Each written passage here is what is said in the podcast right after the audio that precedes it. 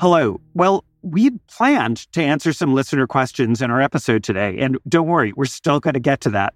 But while we were recording, we got the breaking news that Donald Trump received a target letter from Jack Smith in connection with the former president's efforts to overturn the 2020 election.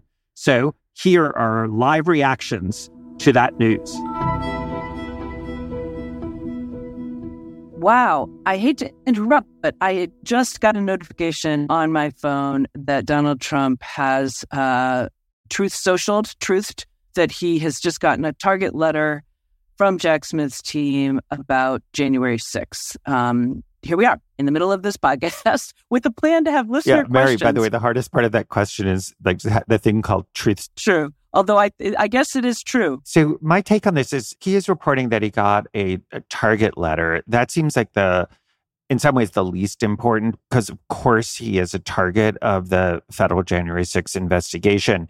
The import of a target letter, though, is that it is something that is a common practice at the Department of Justice for some prosecutors under the what's called the Justice Manual to issue that to people before they're indicted. It doesn't mean it, just because you get a target letter that you will be indicted, but it is certainly ominous if you are a defense counsel. That's what you're preparing for. I think the more ominous part is that Donald Trump reports that he was given essentially an opportunity to appear in the grand jury, but he has to do so, according to him, within four days that to me suggests given the time frame that they're saying look you're a target. You have an opportunity to testify if you want to. Obviously, you can decline it. Almost every defendant does decline it. Donald Trump certainly is going to decline it. He is never going to testify for the same reason he didn't testify in the E. Jean Carroll case, for the same reason he didn't come in and talk to us in the Mueller investigation.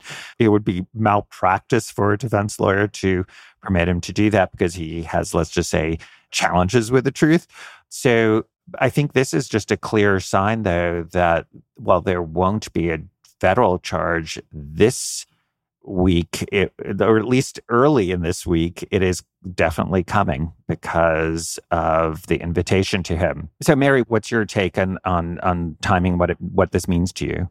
Yeah, well, you know, we're both just uh, digesting this literally in real time, but I, I agree that the fact that Trump says they're giving me a very short four days, and he claims that the notice came to him on Sunday night that would mean Thursday. So at least we won't see an indictment before Thursday. It is possible, I suppose, that if his attorneys say we're not going to come in on Thursday, that Thursday the grand jury could return an indictment.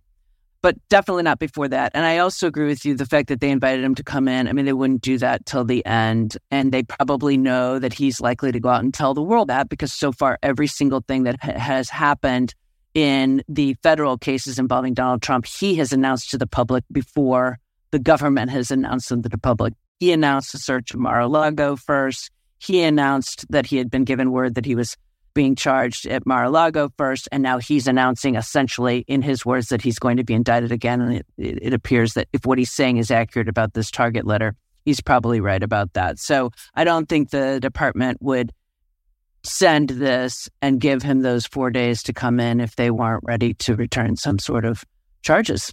Yeah. So you can better believe we'll be doing an emergency episode, right, Andrew? Yeah, absolutely. Uh, the one thing that we haven't heard that I'm going to be interested in is we haven't heard that defense counsel has gone in to make a presentation to either Jack Smith or to appeal it to higher ups at the Justice Department. As people may recall, that happened before the documents case. It happened in the Bragg case. So it may have happened here and we just don't have the reporting on it. But certainly uh, with getting a target letter, it is something that if it hasn't happened, is going to happen in short order.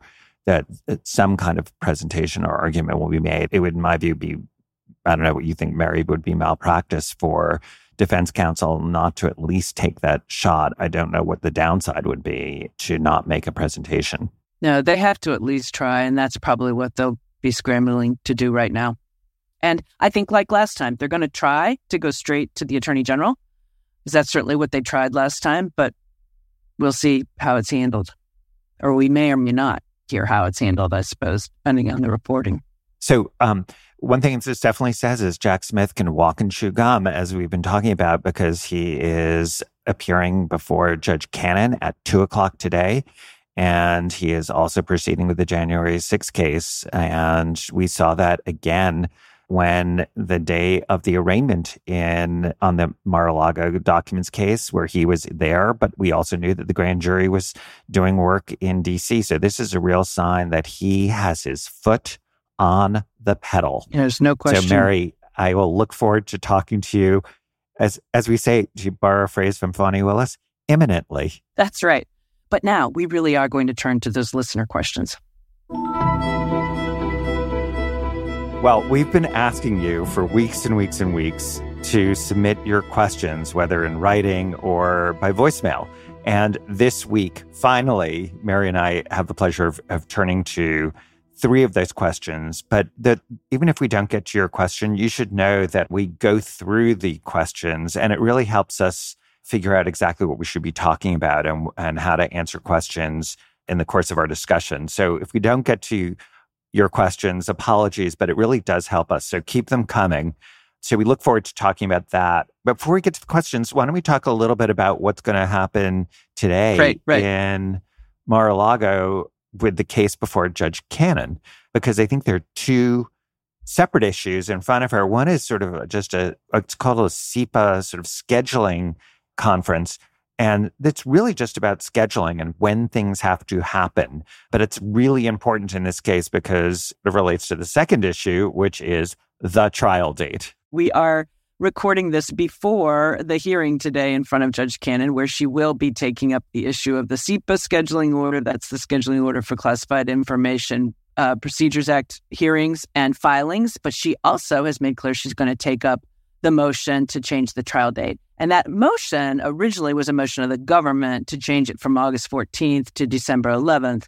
That was opposed last week by Mr. Trump and Mr. Nauta, who gave all kinds of reasons that we discussed. And now the government has come in and said, oh, come on, rebutting in very short order each one of Mr. Trump's and Mr. Nauta's arguments. They've said, your legal arguments that you say you want to make are not novel. Presidential Records Act doesn't excuse any of this. Your argument that the special counsel itself does lacks authority to bring this case that's been resolved in the past by binding court cases. So those are not legitimate reasons. Your argument that the discovery is too vol- voluminous is not really legitimate because we've pointed out to you in elaborate detail exactly where to look for everything. So even though there's lots and lots of material, we've told you where to look at. And your impartial jury argument is not valid because there's all kinds of high profile cases where there's a concern about getting an impartial jury, and that's what voir dire is for. The defense lawyer is saying, well, you know, it'll be really hard to pick a, a fair jury before the election. What I love about that is uh, nothing's going to change after the election. I mean, this is going to be a controversial case. It's going to be a difficult case to pick an impartial jury. We're about to talk more about that. But that's true before and after the election, regardless of what happens in the election. So that basically, that argument is basically saying, hey, you can't pick a fair jury before, you can't pick a fair jury after. So guess what? Don't ever pick a jury. Right. So it'll be really interesting seeing what Judge Cannon does here. But yeah, I have to say, if it were me, the one part of the defense argument that resonates for me is that they haven't seen everything let's assume that they've done everything that they should to get clearances. Some of the lawyers actually have, not all of them, but some, and some actually have interim clearances. We learned that in a filing yesterday. I think that if I were a judge, because they haven't seen all of the discovery yet, and that's not a knock or a fault of the government, they have been turning everything over really quickly, much more than they're legally required to at this stage, but it's they're doing it for a reason, which is they want a fast trial date. If I were a judge, I would pick a, a definitive trial date, meaning a, a set trial date. But I would say to the defense, I'm going to do this without prejudice to you're making an application based on discovery that you are getting after this, where you can make an argument to me as to why that discovery is something that necessitates a delay. In other words, give them an opportunity to be heard later, but it has to be grounded in something that has happened. It can't just be fanciful. And I'd really lock in a trial date, whether it's December or whether it's January or February or March. That's not that Im- important to me. And, and I think reasonable minds can differ as to that particular time frame. But I do think it's important to lock something in, and for a whole variety of reasons. Defense lawyers never want to go to trial in a normal case because the client is it's better to just have everything put off for a whole variety of reasons. I just think it's also one, as you mentioned, Mary, about scheduling.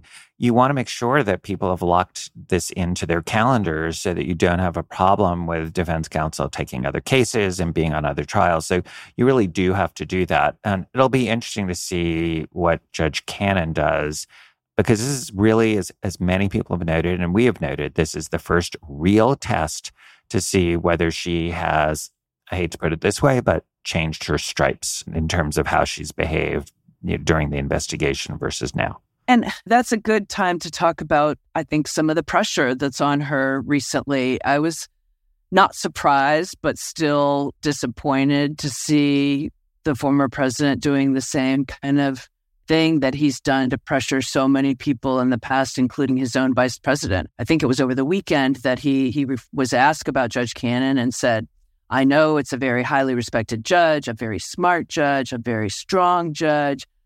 But she's very smart and very strong and loves our country. We need judges that love our country so they do the right thing. This is the kind of pressure that we've seen before. And a federal judge ought to be able to not listen, not pay attention to that.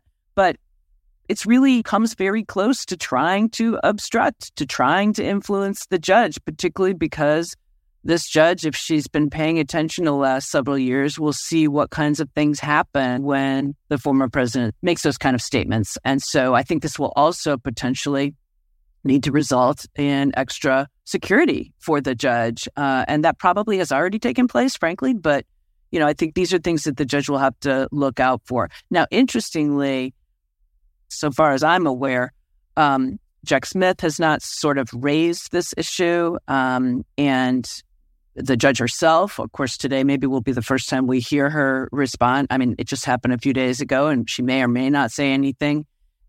And I think if I were Jack Smith, I I basically wouldn't be saying anything unless we got to a point where where he felt like Mr. Trump was directly trying to influence witnesses or potential jurors, that kind of thing. But it's an early statement that's very concerning because we're still many, many months out from a trial. Yeah, absolutely. I mean, this is quintessential Donald Trump, which is uh, signaling that he has a bully pulpit and he's going to use it. You know, with Paul Manafort, he did the same thing about he's strong, he's virile, he's handsome. I mean, it's all these great things he said the same thing with respect to essentially Mike Pence until he doesn't like him, or Bill Barr until he doesn't like him. He is saying the same things with respect to Walt Nauta. Remember, it's he. This is all sort of like I want to keep people closer, but it's also signaling, as you said, this sort of like, I have my eye on you, and this can turn in a flash. It's also so preposterous. Even Judge Cannon, she might think she's doing a good mm-hmm. job, but she's in on the bench for a minute and 32 seconds. I don't think that she yet has a reputation for being an esteemed judge. That's that actually right. is not a knock on her. It's just she's very new and it takes time to establish your reputation. So it's so transparent and childish if it weren't also so dangerous.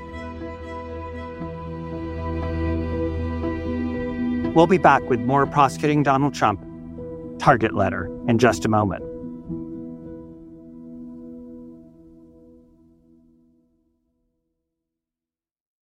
It's Monday night.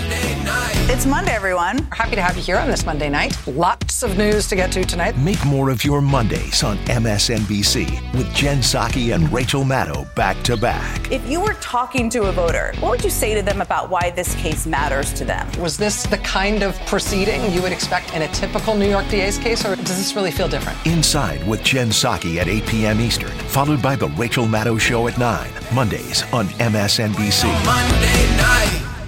Stay up to date on the biggest issues of the day with the MSNBC Daily newsletter. Each morning, you'll get analysis by experts you trust, video highlights from your favorite shows. 2024 is now truly the most important election in the history of our country. Previews of our podcasts and documentaries, plus written perspectives from the newsmakers themselves, all sent directly to your inbox each morning. Get the best of MSNBC all in one place. Sign up for MSNBC Daily at MSNBC.com.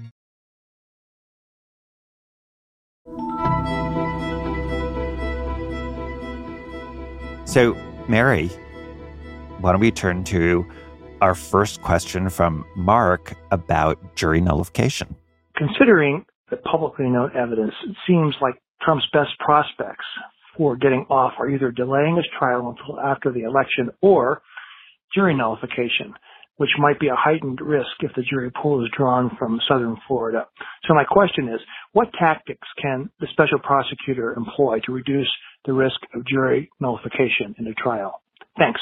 Super great question, Mary. I know you've done a lot of trials and thought about this. So, what tools in the toolkit does the government have and the court have to deal with the problem of jury nullification? Yeah, it is a good question because we certainly are. are we, this is not the first question along these lines, right? People concerned about the jury pool and nullification. And just to be clear, what nullification means is that a jury, and it doesn't have to mean all 12 jurors because it only takes one juror to hang a jury. That's not an acquittal, but that means that jury can't reach a verdict and then the case can be retried, or maybe it doesn't get retried, but it would result in there not being an actual verdict rendered in a case, and it only takes one. And so oftentimes jury nullification is done by just one or two people because they decide they're not going to follow the law in a particular case and not going to uh, follow the evidence and the judge's instructions. And they're just going to go with their personal views about a case, regardless of whether those views are consistent with the law. So that's referred to as jury nullification. It's it's less, I think, about strategy of prosecutors on how to avoid that, other than prove your case by such overwhelming evidence that even a juror who might go in skeptical, who might go in feeling like, I don't really believe in this case, will be so overwhelmed by the evidence that the juror will follow the instructions and render a true verdict.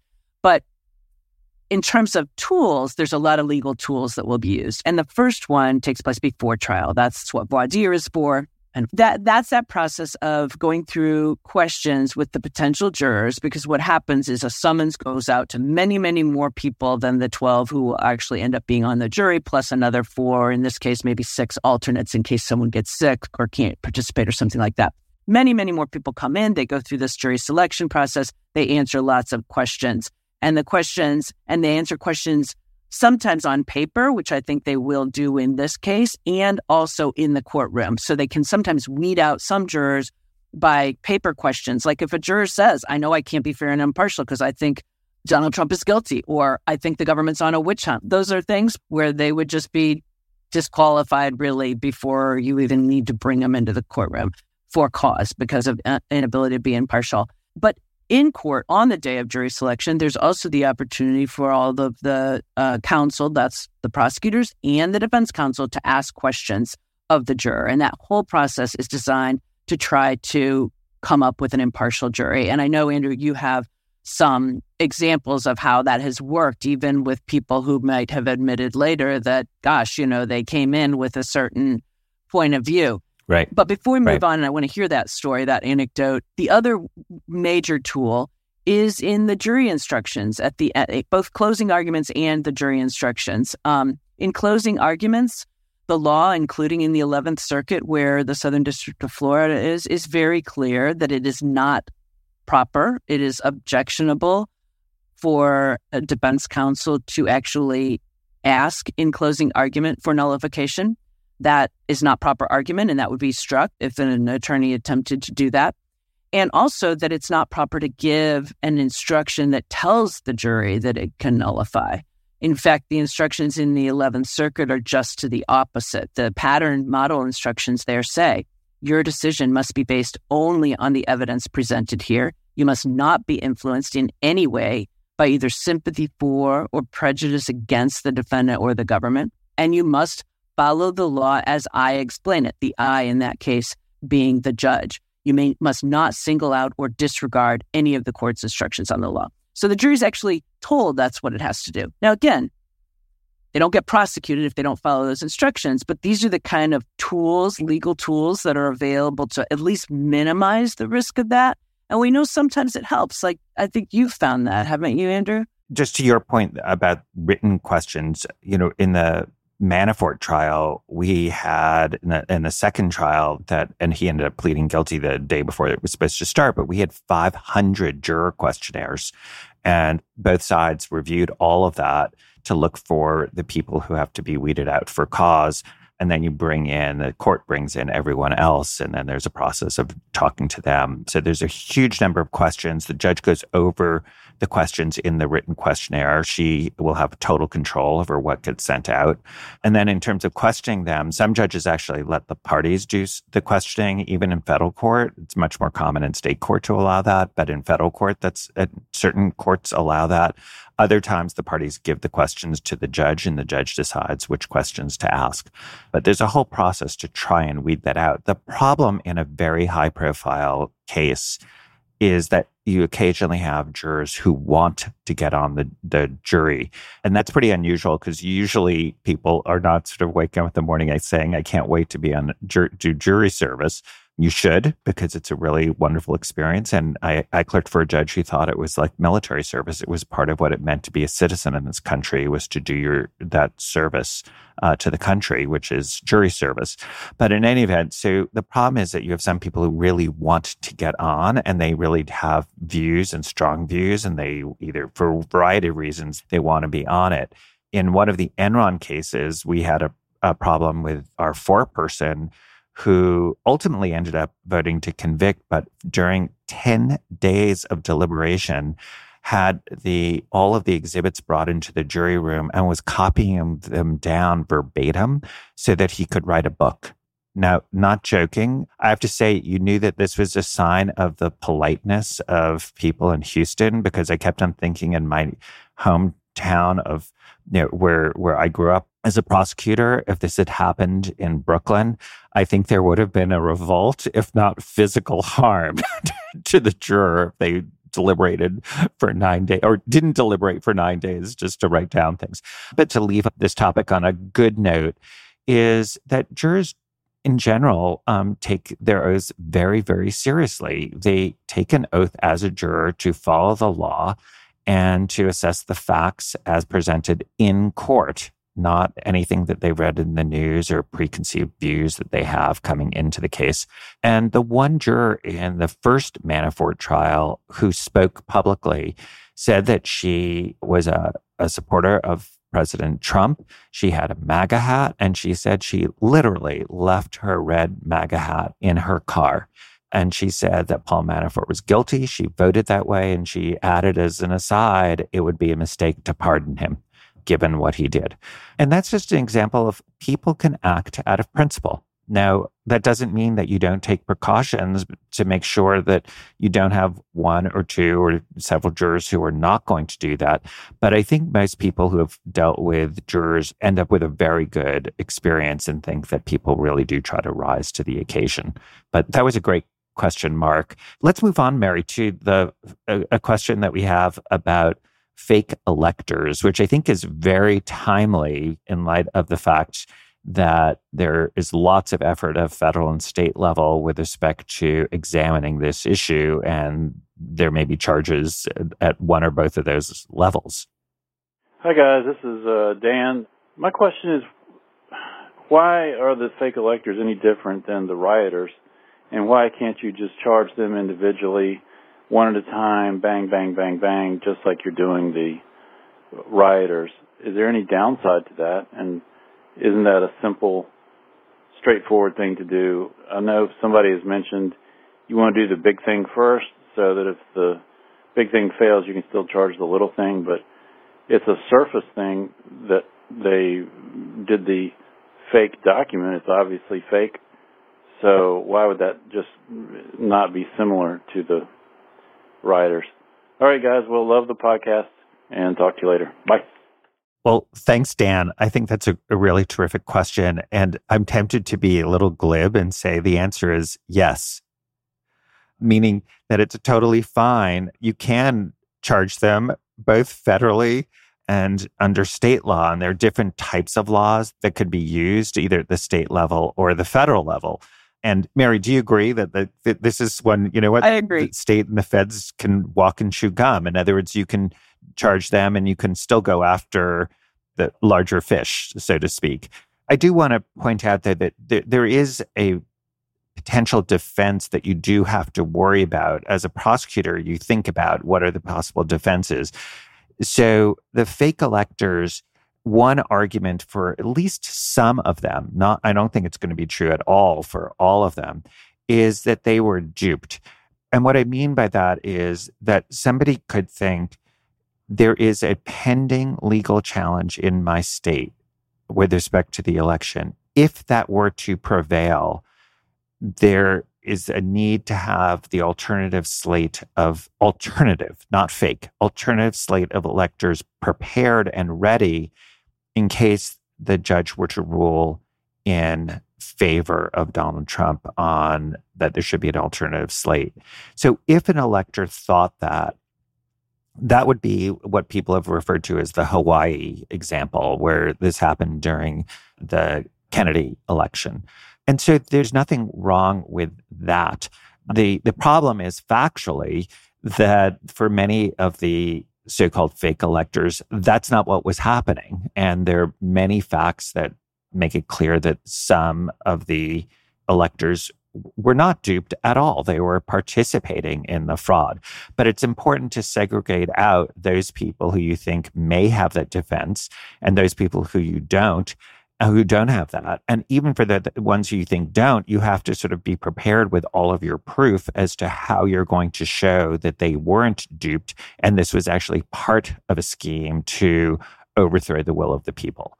And and it also is something that, by the way, can be charged at the state level and it can be charged at the federal level. And of course, at the state level, one of the advantages is that it's pardon proof, regardless of who becomes president during the next upcoming election. Yeah, I I agree that I think that prosecutors looking at this would want to really be thinking carefully about the relative culpability of the different individual fraudulent electors. But being duped itself is not like a legal defense. It would either have to be you were relying on, on the advice of counsel, which has its own criteria for it, or that you just didn't have the intent because, and that's, I think, what you're getting at maybe with duped, right? You really didn't have the intent to commit yep. any kind of fraud because you actually thought. Exactly. Yeah. Yeah.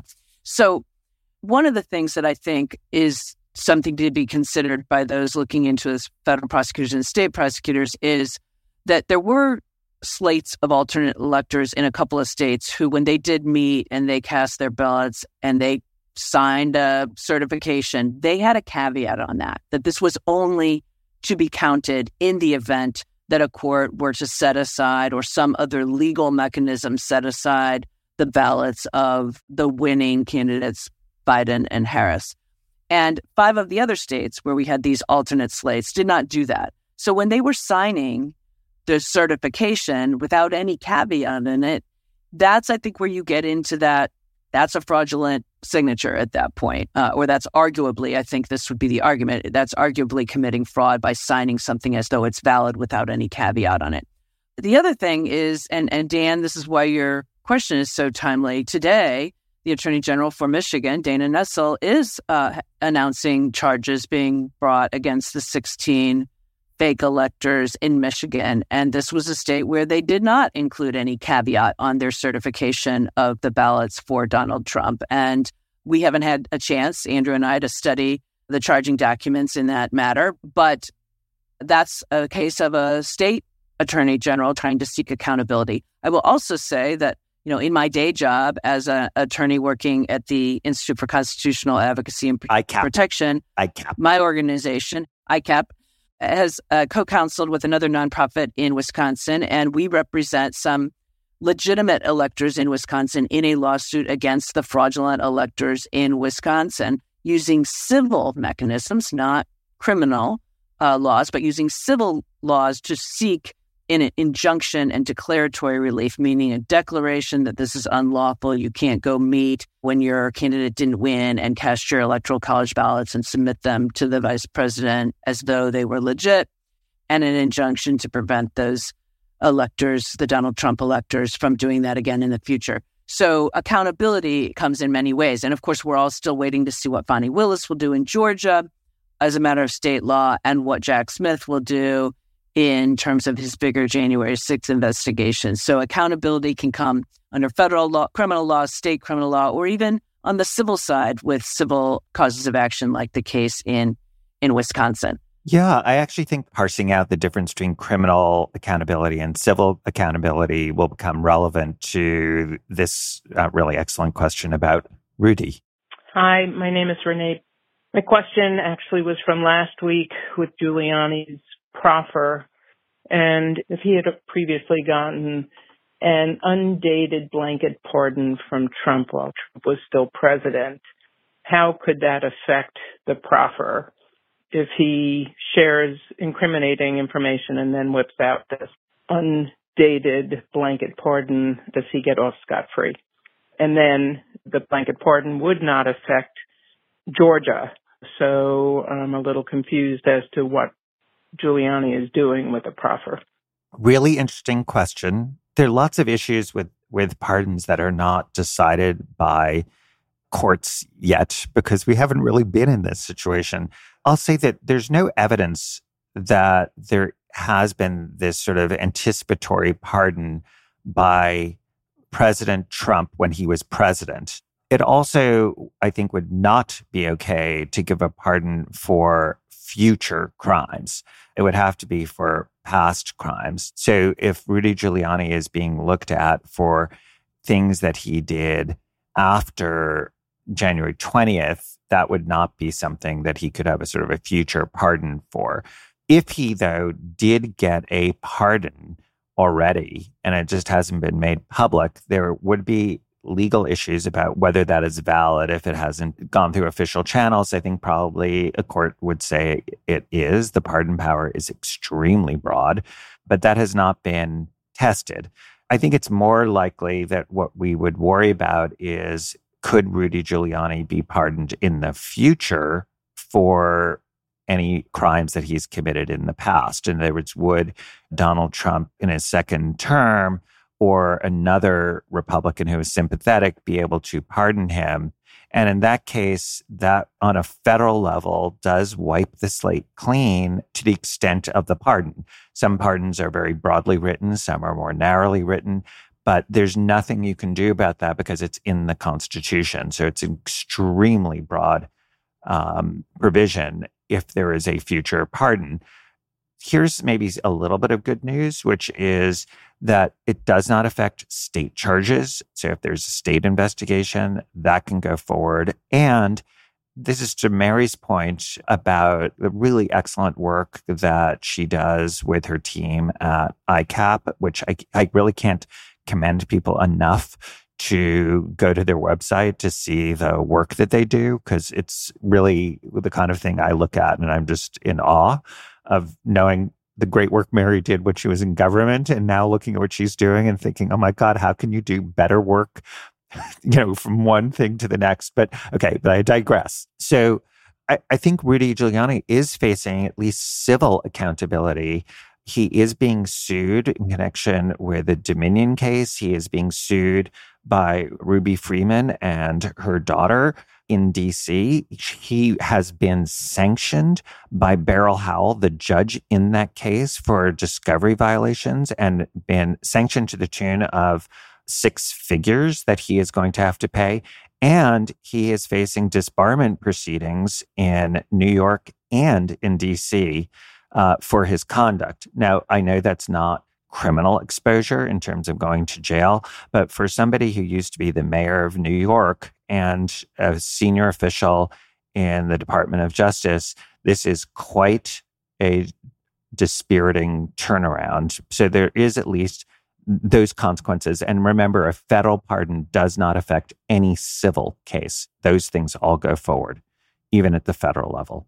I think that, you know, Uh, again, the only place for criminal accountability would be out of the states, but I think we may see that. The states have been a little bit slow to to move forward, but now with Michigan's activity today, and we're looking to Fani Willis to take action, there could still be criminal accountability. But for a lawyer like Mr. Giuliani, who has made so much of his money based on practicing law, to face disbarment, and certainly the DC Court of Appeals Bar Committee was extremely strong in its recommendation of disbarment from Mr. Giuliani.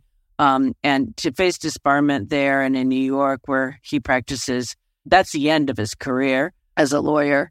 He may try to do some other things, but he's always made his career around the law. So it is at least a measure of accountability. And I think this is a really good example of what we're seeing with respect to so many things involving January 6th is, is the importance of accountability. And it's not just something that is being left up to just the Department of Justice. There's, like you said, Andrew, so many different government officials and non government actors, people injured, and others who are taking action using the legal tools that are available to hold people to account. And that's important for our system of justice.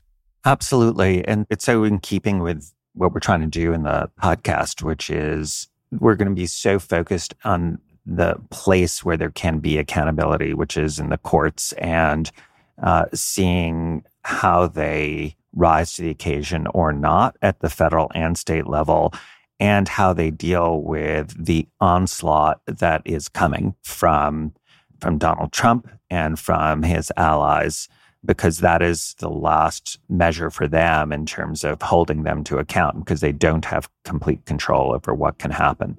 So I can't wait to get back to talk to you about everything that happens, especially with Judge Cannon and Mary to get your take, and also for us to all be back together in the same time zone to be able to, to do this again. Yeah, me too. Looking forward to it. If you've got questions, you can leave us a voicemail at 917 342 2934. Maybe we'll play it on the pod. Or you can email us at prosecutingtrumpquestions at nbcuni.com. Thanks for listening. We'll be back next week with much more. The senior producer for this show is Alicia Conley. Jessica Schrecker and Ivy Green are segment producers. Our technical director is Bryson Barnes. Bob Mallory is an audio engineer. Jen Maris Perez is the associate producer. And Rebecca Cutler is the senior vice president for content strategy at MSNBC. Search for Prosecuting Donald Trump wherever you get your podcasts and follow the series.